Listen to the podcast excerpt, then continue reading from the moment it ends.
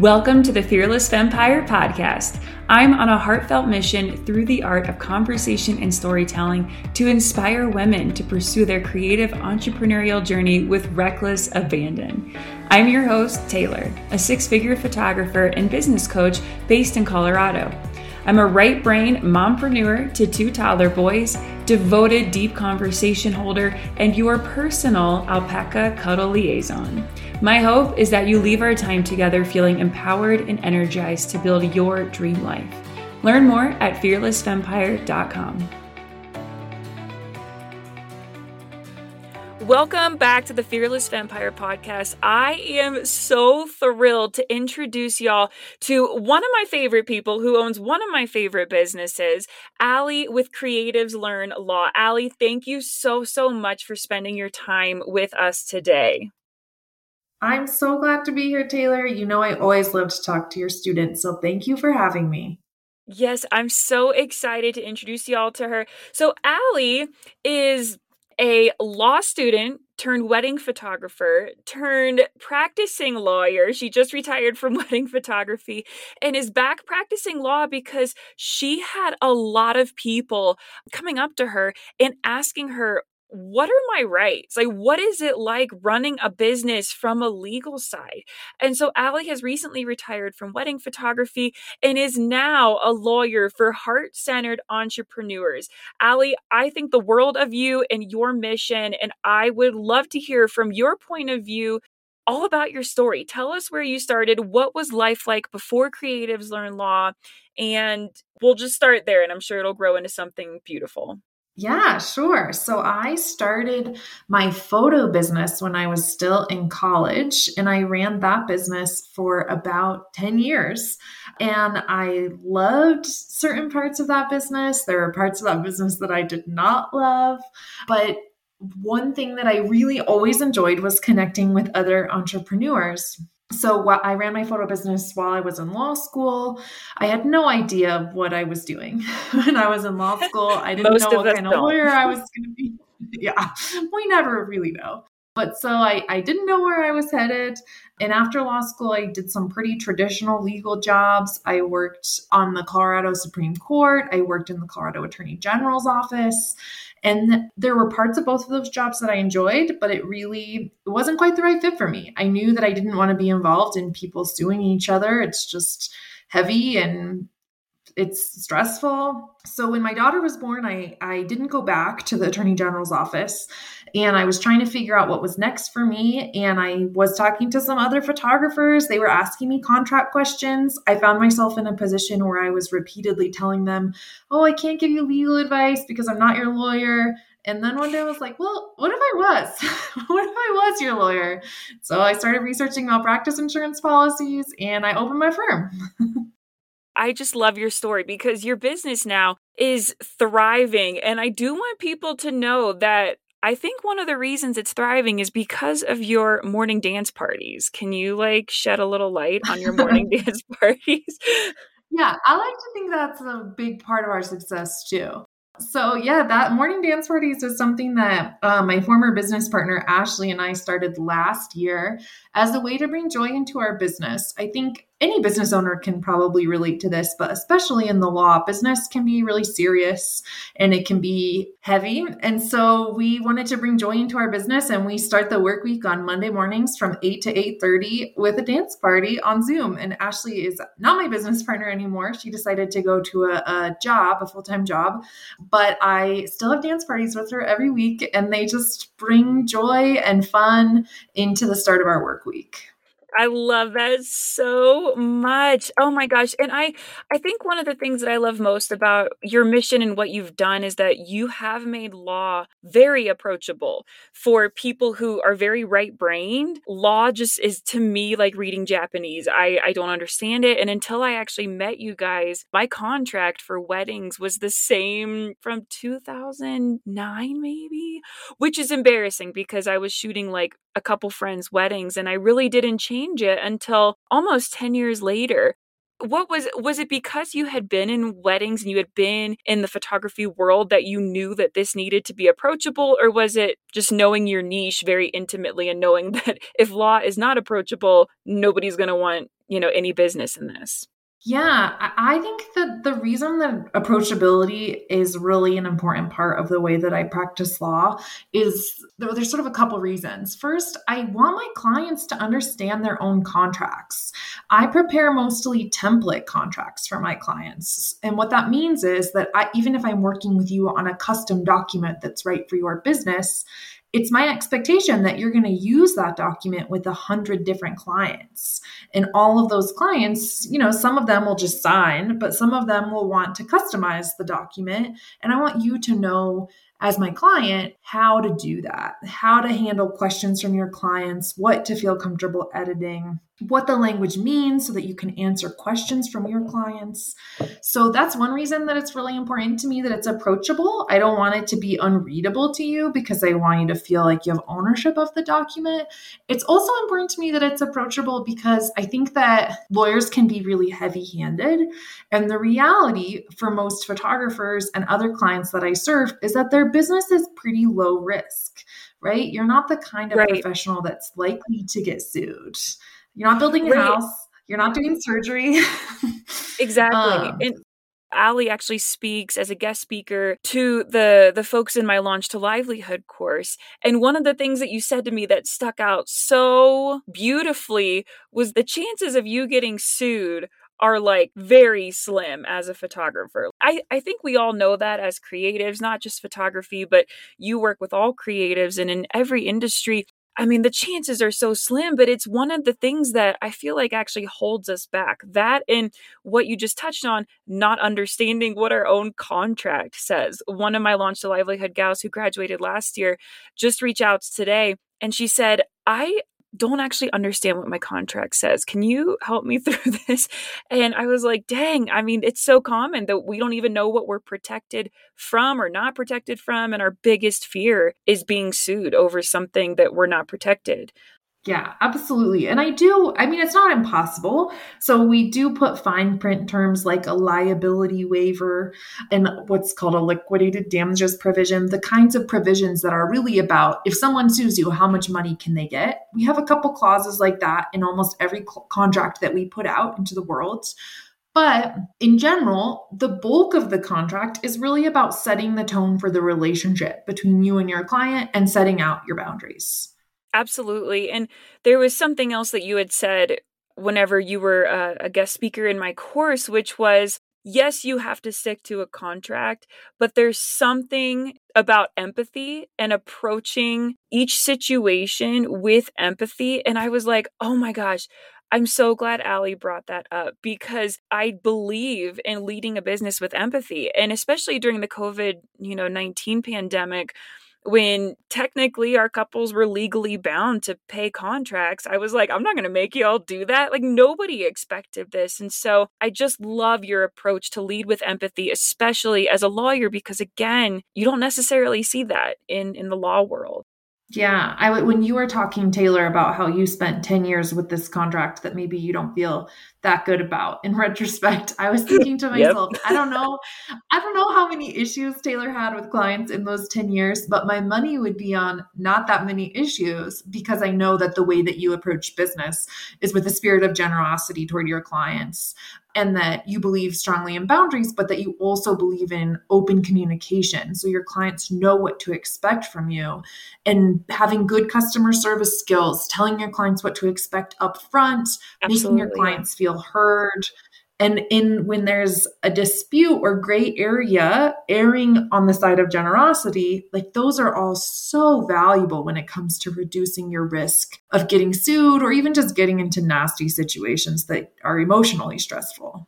Right absolutely. And i want to see if you can touch on what that looks like leading with compassion because again i think 2020 that the, the pandemic just rocked everybody and there were businesses that led with compassion and businesses that didn't. What did you see like across the board? Because i feel like most of your clients are pretty awesome. I mean i'm sure that there's a rotten apple here and there but for the most part i feel like you probably got a really intimate look into what that year or two years at this point did to people in their business. Yeah i think it's it was tricky especially in the pandemic. The pandemic was a really wild situation for event vendors because i had a lot of clients in a position where their heart went out to their clients but that losing a year's worth of revenue just couldn't be an option. And mm-hmm. so you hit a point it's much different than when you have one client in 25 asking for a reschedule or a refund than when you have 20 clients and 25 asking for a reschedule or a refund. So the first thing I really needed my clients to do was understand their full financial picture and understand what they could and couldn't do for their clients if they even if they uh, wanted to give full refunds to everyone could they so that was sort of the first part of the question and i think it's hard. This, these are hard conversations to have, but one thing oh, that right. really became evident. Yeah, one thing that really became evident after that was that if you are earning, if you're taking in retainers or otherwise unearned money from your clients, and there's certain contingencies and things have to work out for that money to fully be yours maybe putting that money into a savings account and then transferring it to your business checking account when it becomes yours yep. is yep. a really good business practice. It's yeah. not possible for everybody, right? especially we, when you're just getting started. Right. We we call it our, our oh shit fund. We put all of the money and deposits that we get from couples and coaching into like you said, a safe savings account. And after that date has come and gone, then we transfer it into checking. That's such a great piece of advice if you have that flexibility, it's a lot easier to be compassionate. But even if you don't Absolutely. have that flexibility, if you can't make a refund, if you're not going to give in to what your client wants, compassion might look like listening to them, making them feel heard, thinking about creative options that work for both of you, not ghosting people. So there's right. different oh sort of ways you can show up. Right. And so, speaking of making people feel heard, that kind of leads me into my next question that I was going to ask is why are people, mostly entrepreneurs, why are we so scared of contracts? Because I know I personally teach that contracts allow your client to feel heard and seen and it sets boundaries. But why do you think people are so scared about contracts, other than what you touched on earlier, that law in general as an entrepreneur is very intimidating? Yeah, I think I think it's probably the same reason that we're afraid of boundaries, right? We don't right. want people not to like us. Yep. we don't want people to feel like we're audacious or asking for too much. And we don't want to navigate hard conversations about what the conditions of the business relationship are. Defining what we're willing to put up with and what we're not willing to put up with is sort of like a squirmy conversation right. in any setting yeah when you don't know what your contract says. That is like another layer. Exactly exactly. Well and i think a, a, lot of us as entrepreneurs we don't know what our own boundaries are. And like i said before all it takes is one rotten apple to ruin the bunch. And when we the first time we ever had a couple not pay their invoice for their wedding i was like well that's going in the contract. And so a lot of it is trial and error i feel like especially whenever you're starting out Allie, I want to hear what were some of the challenges that you like personally had to overcome entering into this world of creative law because it's not something that you see often and you clearly found your niche and learned how to serve it very very well. But what were some of the obstacles that you faced especially like whether it was from the creative world or from the law world who you know people who are very used to being in court and you know family law and this was just so out of left field. How did you deal with those obstacles? Yeah, absolutely. I think we do occupy a space, and there are other lawyers in this space for sure, but it's not a space that the legal profession respects or is set up to serve. Right. Absolutely. And even just yeah, even just the ethical rules that I'm obligated to follow as a lawyer, they're set up for, like you mentioned, family attorneys or criminal defense attorneys. They're not set up for people who are making, I make on average like between one and two thousand dollars from a client. Legal yeah. world expects you to make thirty thousand dollars from a client. right. So just sort of paving my own way to understand how the rules of ethics apply to me, and also ignoring really old school lawyers who think that the way that I run my business, like even social media advertising, like lawyers yep. think that the way that you advertise is by going to bar association events. I don't even belong to the bar association. Right. I, f- I feel like a lot of and maybe I'm wrong, definitely correct me if I'm wrong, but a lot of law marketing would be fear based, right? And yeah. would you like, do you think that you get people most of the folks that you work with, I know I've texted Ashley in a moment of panic of like, I might need a lawyer, which was just me being melodramatic. But do you feel like a lot of the clients you work with are in the preparation mode and not crisis mode? Because I feel like a lot of law and why they charge 30 grand is because it's crisis mode and it's that fear factor of what could happen versus do you feel like you're in a in a realm where you get to help prepare for the worst and hope for the best? Absolutely. That is all that I want to do. I will help my past clients manage the early stages when they feel like they're in crisis, but I don't like disputes. I don't want to do disputes. Yep. sometimes people sometimes people only decide they need to fix their contract because of a crisis. but in general, we're we're forward looking, like we're preventative.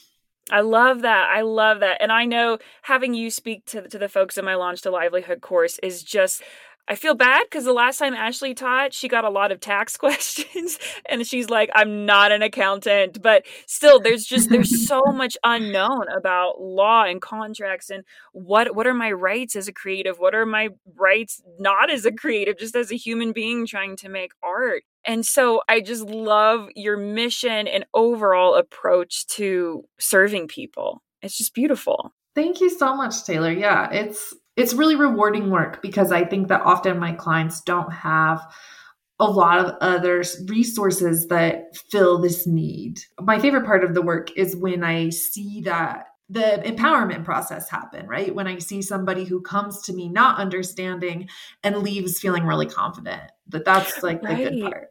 Right. Yeah. And and you you do such a good job again at setting the tone of the chances of you getting sued are so small. But in the off chance that you have a, a bad situation, you'll be covered. But I think just bringing that attention to people is very calming and again sets the tone for how they move forward in their business. So, Allie, coming from, again, you started in law school, you did 10 years as a wedding photographer. What are some of the limiting beliefs that you had about yourself, the creative industry overall or just from your own like family culture or school culture that has influenced starting creatives learn law like what were some of those limiting beliefs that you felt like could have held you back but you overcame yeah interesting uh, the first thing that comes to mind is a limiting belief I am working on right now. well, aren't we always? yeah. So, I mean, but I, I do know that when I opened this practice, I really remember having a conversation with a professional mentor where my limiting belief was I'm not qualified. And I, I talked to her and I was like, I've only been an attorney for two years. What if people don't think I'm good enough to be on my own? And she just looked at me and said, if you were a man, you wouldn't even be asking. Right? Like, you wouldn't be asking this. That is so beautifully said. so I've been an attorney she, for two years. I know everything. Come on, I'm starting my own practice. and it wasn't like two years of being a lawyer that qualified me to start my own practice. It was my nine years at that point of having been in the industry that I wanted to serve. And that's a long time. Like I, I never ran let's just say I never ran a six figure photography business. I never was a full time photographer, but I was in the industry for a long time and I knew it really well. And so I was, I looking back, of course I was qualified. But in the moment, I felt like I needed somebody to externally validate me by saying, Yeah, I'll hire you or I'll give you this right. award. Yeah. Isn't it funny how we discredit our experience? I mean, even yeah. after 10 years as a I mean, it, this is my 10th year shooting weddings full time in Colorado and even as a as a photography coach i'm like do i actually know anything? Like the number of nights i lay awake in bed like oh, they're gonna see right through me. They're gonna know. And like it's just so sad because as women we so discredit our experience and what we've learned and hard knocks and getting back up it's so refreshing to know that, that you feel that way too, even though I'm sorry, but it is refreshing. yeah, I definitely feel that way all the time. My new limiting belief, the one that I'm working on right now, is the belief that I I exist to serve other people. Um, Ooh. And, do you know your Enneagram type? Are you oh, willing to? You could probably guess based on that one sentence. are you two, two? two. Me too. One of my girlfriends called me out. She's an Enneagram coach, actually, and she also speaks to my Launch to Livelihood course. And I, I had never taken the test and I, I was crying to her one day, I'm sure. And I said, I just want to feel appreciated. And she was like, Oh my gosh, you're a two. So it's we, we have our signature lines for sure. Oh, that's gotta yeah, be so such good medicine though to be in law and serving on a level like such a high energy level, Allie. But at the same time, just you saying that and having that awareness of I am not here just to serve is so beautiful. Tell me more about that because I need I need to start taking notes. yeah, well, I did really love reading the book Burnout. I don't know if you read Burnout. Yes, I listened to it, which was so. Me too. It, oh my gosh, yeah. If if y'all haven't read Burnout, go download the audible right now it's written by the Nagoski sisters and um, they're twins and they narrate the book in such a captivating way and it's just it's fantastic. I'll we'll, we'll put it in the yeah. show notes for sure but go ahead and talk more on that al you may have introduced well, the thing that yeah it was a great book but the thing that really sticks with me was them talking about the difference between a human doing and a human being. Yes and i feel like i say that like five times a day. Yeah. Like just thinking you know as somebody who is socialized to believe that I, my job was to be of service to other people, whether that's people I work with or my spouse or my kids, or I grew up the oldest of four siblings and my parents yeah. both worked. So I just grew up helping raise my brothers and sister. I'm the oldest of uh, six, so I totally get it. Mm-hmm. yeah that older um, sibling so learning, syndrome yeah i had to learn that it is okay and in fact i am entitled to sit around and do nothing whether that's journaling or reflecting or it's not selfish it's part of being a human i don't have to do right. stuff all the time do you feel like you look at other people who do prioritize self-care and you're like oh I feel like I break out into like a Disney princess song of if I could just figure this shit out, watching somebody else journal and set boundaries. like one day I'll get there. I spent a lot of money last year, Taylor, learning how. oh I'm getting a lot better. And I also, my daughter now, I only have, I have one kid and she's three. I'm setting much better professional boundaries. Things are getting easier. It's getting much easier to do that. I, the bottom line is when you have a newborn or if you're just a breastfeeding person, like, oh my gosh, that sorry.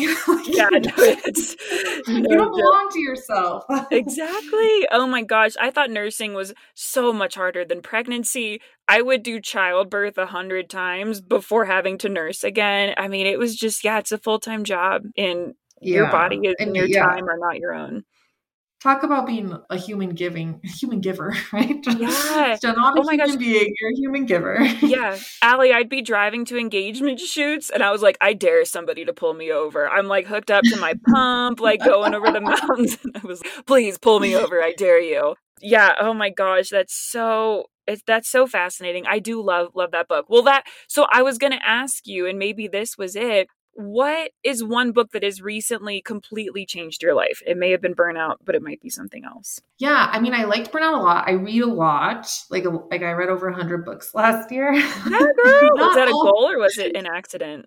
It was a goal. I think it was. I had a really, really dark, filled with grief, like COVID time, and I think it was some escapism. So I'm not looking to replicate that. Um, yeah, but one thing I one thing I read recently, and I only made it through the first two chapters, but I like found it really transformative. Is the Artist's Way? It's like it's one of those classic classic creative self-help books but what i found like she it's by julia cameron and she has a bunch of practices uh, that she recommends artists implement if they want to be in touch with their creativity and again, I only finished two chapters, but not because I didn't like it, but because I took those two practices and I felt so transformed by them that I was like, I'm not ready for any more. you need so to let it digest. Yeah. So now I heard two practices that I loved. One is called morning pages, which is the idea that you just write three pages a day and it's not for any purpose. Like you don't even go back and read it later. You just fill up three pages and it kind of helps you get whatever's in your brain just out of your brain. Oh, I love so it. you stop ruminating. And then the other one is artist date, which is that she recommends that people take a couple hours by themselves once a week and go do something different outside of their routine and it just is really refreshing. I really like it. So those Oh, those practices it. have been great.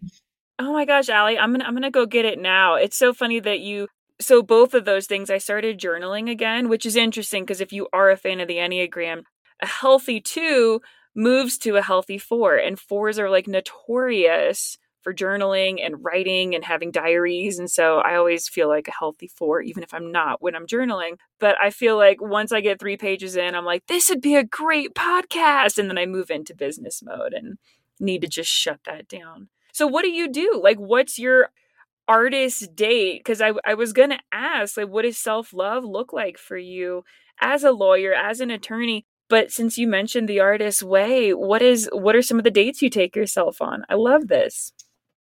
Yeah, I went on a hike, which was super nice. It was like the first hike I'd been on in a really long time. There's something Um, I about being in nature alone Yeah. as a woman, even if you're in your backyard. yeah, it it's it was really nice. I went to Tattered Cover one day.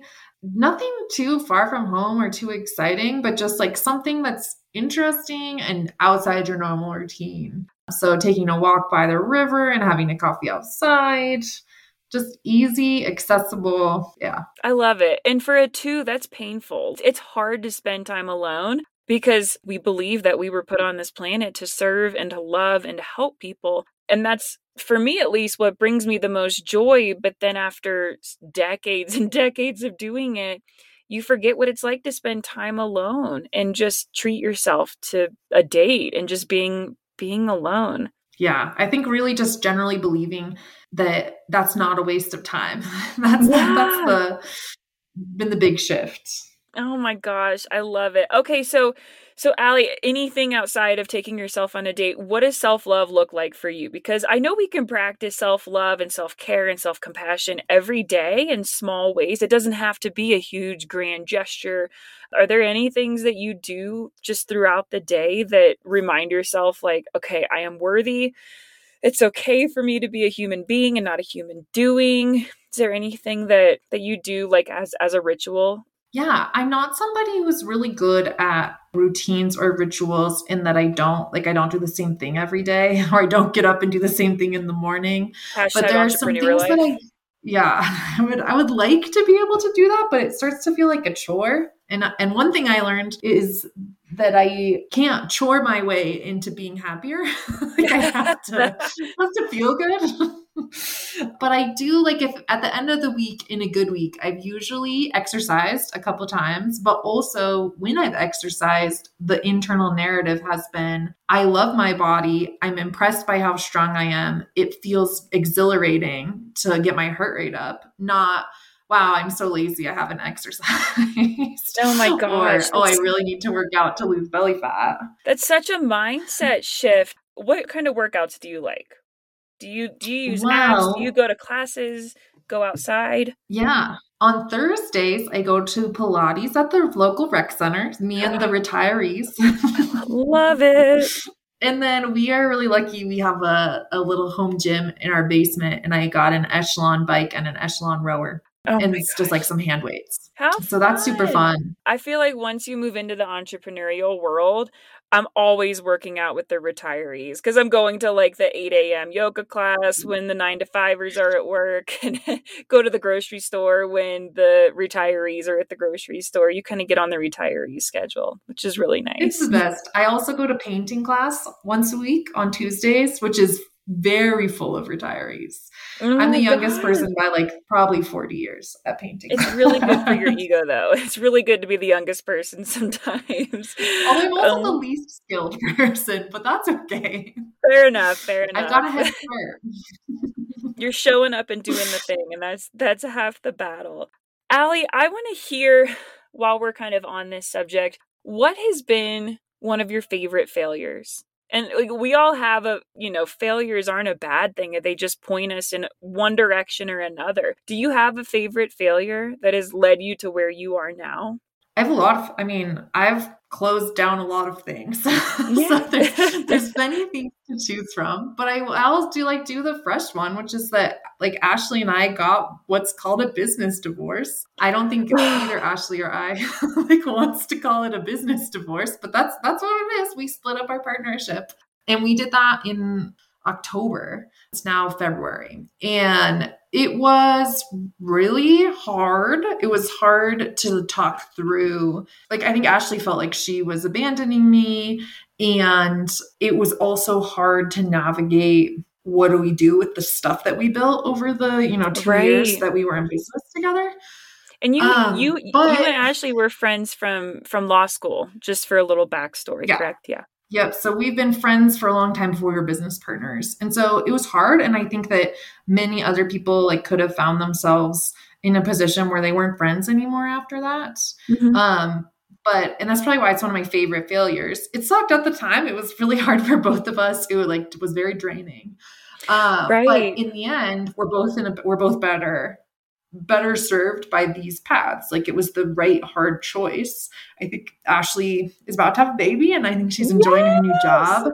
Anyway. Um, she has a much more predictable life, which is really good for new parenthood. And I get to take, I was running my business before Ashley joined me. And now I'm back to running my business by myself. But now I've seen what it means to make decisions based on somebody else's priorities because a good two, a bad two, really. I I didn't know what I needed, and Ashley is four. Uh, Ashley often knows what she needs, and so without ever consciously saying, "Oh, I'll just do it Ashley's way," I was, you know, taking the lead from Ashley on what she wanted the right. business to look like, because accommodating other people feels good to me. Um, and so now, now that Ashley has decided to go back to a government job and I have what we've built together, I get to get really serious about asking myself what I want and what I want my business to look like. And I'm way more equipped to do that than when I was running the business myself in the first place. That's awesome, Allie. And it's it's almost like training, especially for your personality type, having somebody there to go through the really hard stuff at the beginning with to ha- kind of have I don't know, like a like a training period while while you're working on those muscles of listening to your inner voice and what feels right. Yeah. And it takes a lot of work to just trust what you're doing and moving forward with or leaving behind. Yep, I think that's right. I learned so much from from working with Ashley. I learned a lot from the way that we handled the winding up of our business. I think we did a really good job.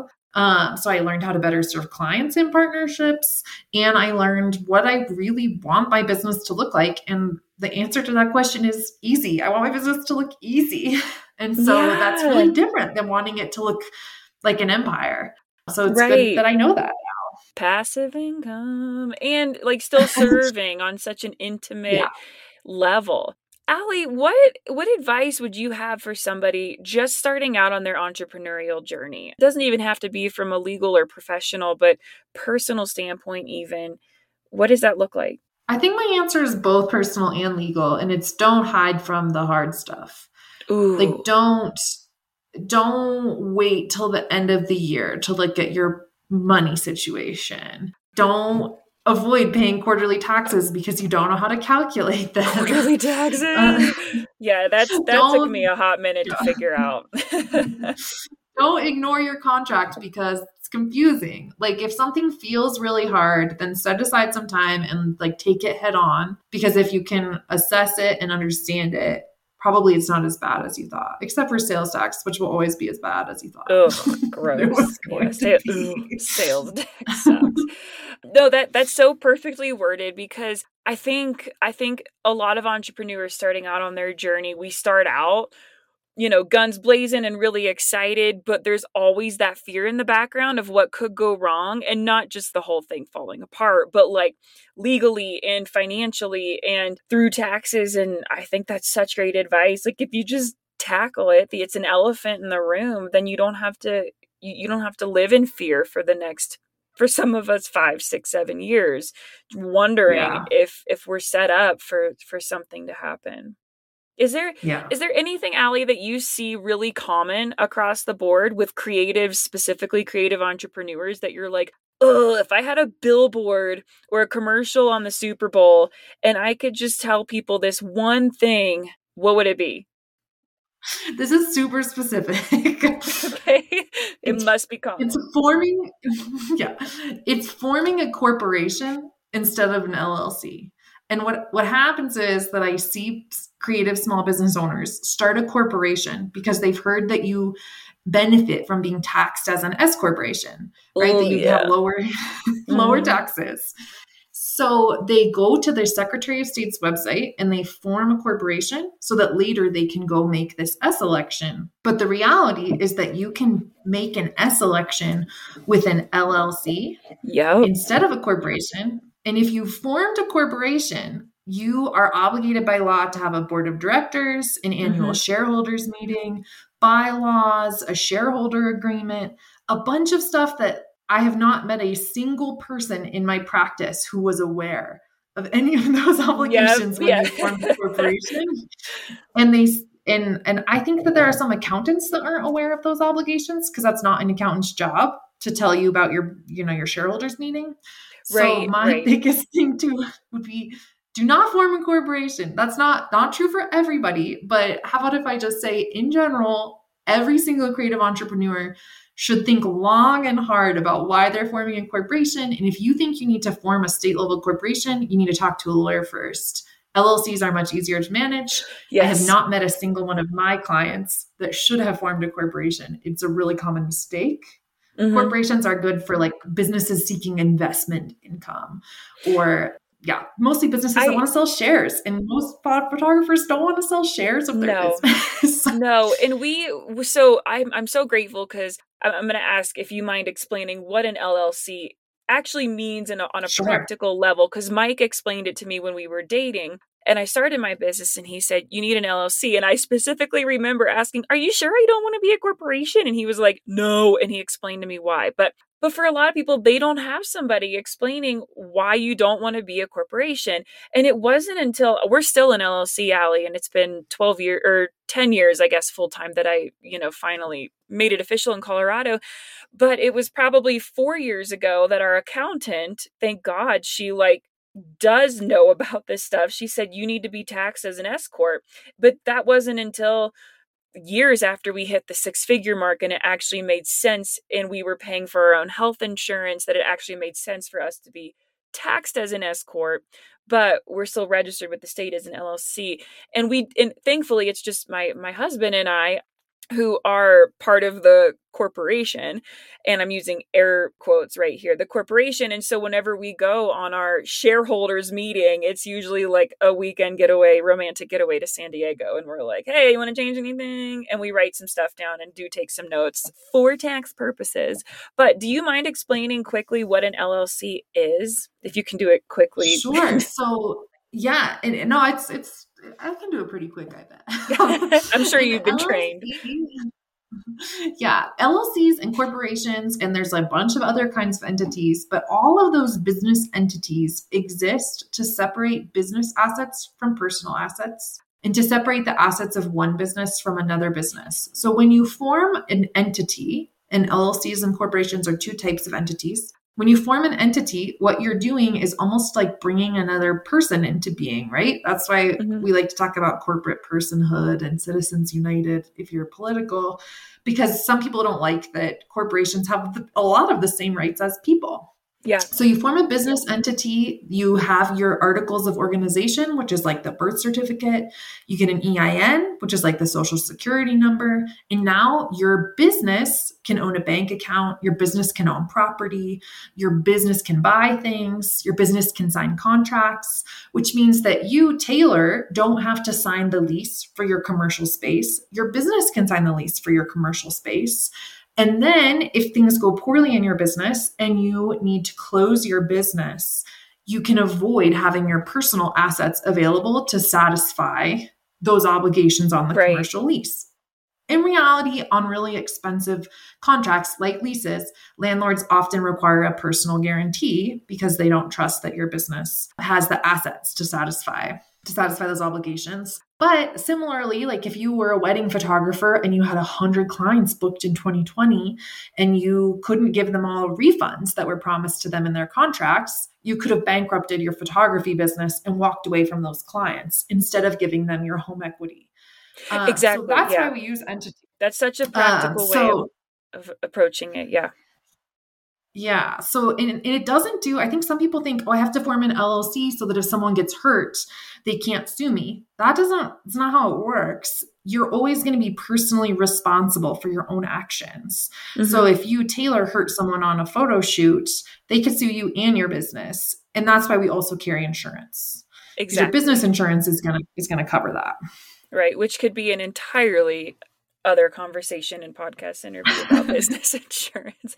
We well, will get into that. that. yeah, right. Oh my gosh, I would love it because yeah, there's there's so many questions again that revolve around law, insurance, and uh, taxes, and so yeah, yeah. we'll definitely. And I to... do have Taylor. I can send you my business law basics class for the show notes if you. It's free. Yes. Um, so, in Allie, case you I want would like a little deeper. Right. I would love for you to tell people about what you offer. And and also, Allie, I know you obviously work with photographers. Who else? Like who who what what are some other fields of create of creative entrepreneurs that you work with very closely? How can people learn more about what you offer? Share with us what you are offering. I just I just think the world of what you're doing. Oh, thanks, Taylor. Yeah, of course. So I can do in person work or one on, not in person. No one does in person, right? I can right. do one on one work with clients in Colorado due to license restrictions. I can't represent clients outside mm-hmm. of Colorado. But with businesses in Colorado, I can do one on one contract drafting, advice, working with people on setting up business entities. And then I have a couple of different video supported templates. So, as we were talking about earlier, I think it's important that people understand their contract. So, every contract template we sell has videos to explain all of the clauses in the contract. So, even if you don't work with an attorney one on one, you still have the education to understand what the contract says. I uh, feel really passionately about that. I have a lot of free resources on YouTube. You can follow us on Instagram at Creatives Learn Law. And I'm working on a class about becoming an employer. So if that's on your to do list for this year, that should be out later this spring. That's so exciting, Allie. Oh my gosh. I I will definitely put all the ways that you can reach Allie in the show notes. Allie, I I love ending our time together with this question because it does humanize us as entrepreneurs and business owners. So I want to know if you're open to sharing when was the last time you didn't feel like you were enough? Sure. So in my industry, the expectation is perfection, right? Like the right. your contract is only good if it's free of errors even silly small errors. And I'm one person. I'm one person doing my best. So at least once a week, like I'm working with a document on a client and a client says, like, oh, hey, yesterday it was that the word any appeared twice. I just said any, any. like it just appeared twice. It was a typo. And every time I see something like that, my first reaction is always, oh, you're so unprofessional. Like, how did you let that go to the client with that typo in it? And I just have to remind myself, like, I'm a human. I'm not right. a robot with code inside of me. I'm a human because I always feel like a fraud when a client points out a typo or when I notice a mistake, like maybe I sent something to a client and I have to email them back and say, hey, there was an issue, I fixed it. I'm getting a lot better at not letting it create a spiral for me, but there's always that initial feeling of inadequacy when I when I catch mistakes. Yeah. Oh my gosh. I I totally understand though, especially when you're when you are a one woman show. I mean, things are going to happen and Thanks so much for sharing that. Is there anything else that we need to know about Allie, about you, about Creatives Learn Law? Obviously, you are Allie, but know about you, Creatives Learn Law, you, what your passions are, deep dark secrets, no, or security I... number, anything? I mean, there's so there's so much I would share with you, Taylor. I'd love to come back to do more legal specifics if your audience finds it useful. But I would say if you want legal tips, I promise you we have a ton of them on our social yes. media and we really keep it substantive and, and valuable. So I hope that you'll join us there. But otherwise, thank you so much. It was so good talking to you. Thank you so much for being here. And again, we're gonna put how to how to contact Allie and get in touch with her in the show notes. But thank you so much for joining us today. We'll see you next time. Thanks, Allie.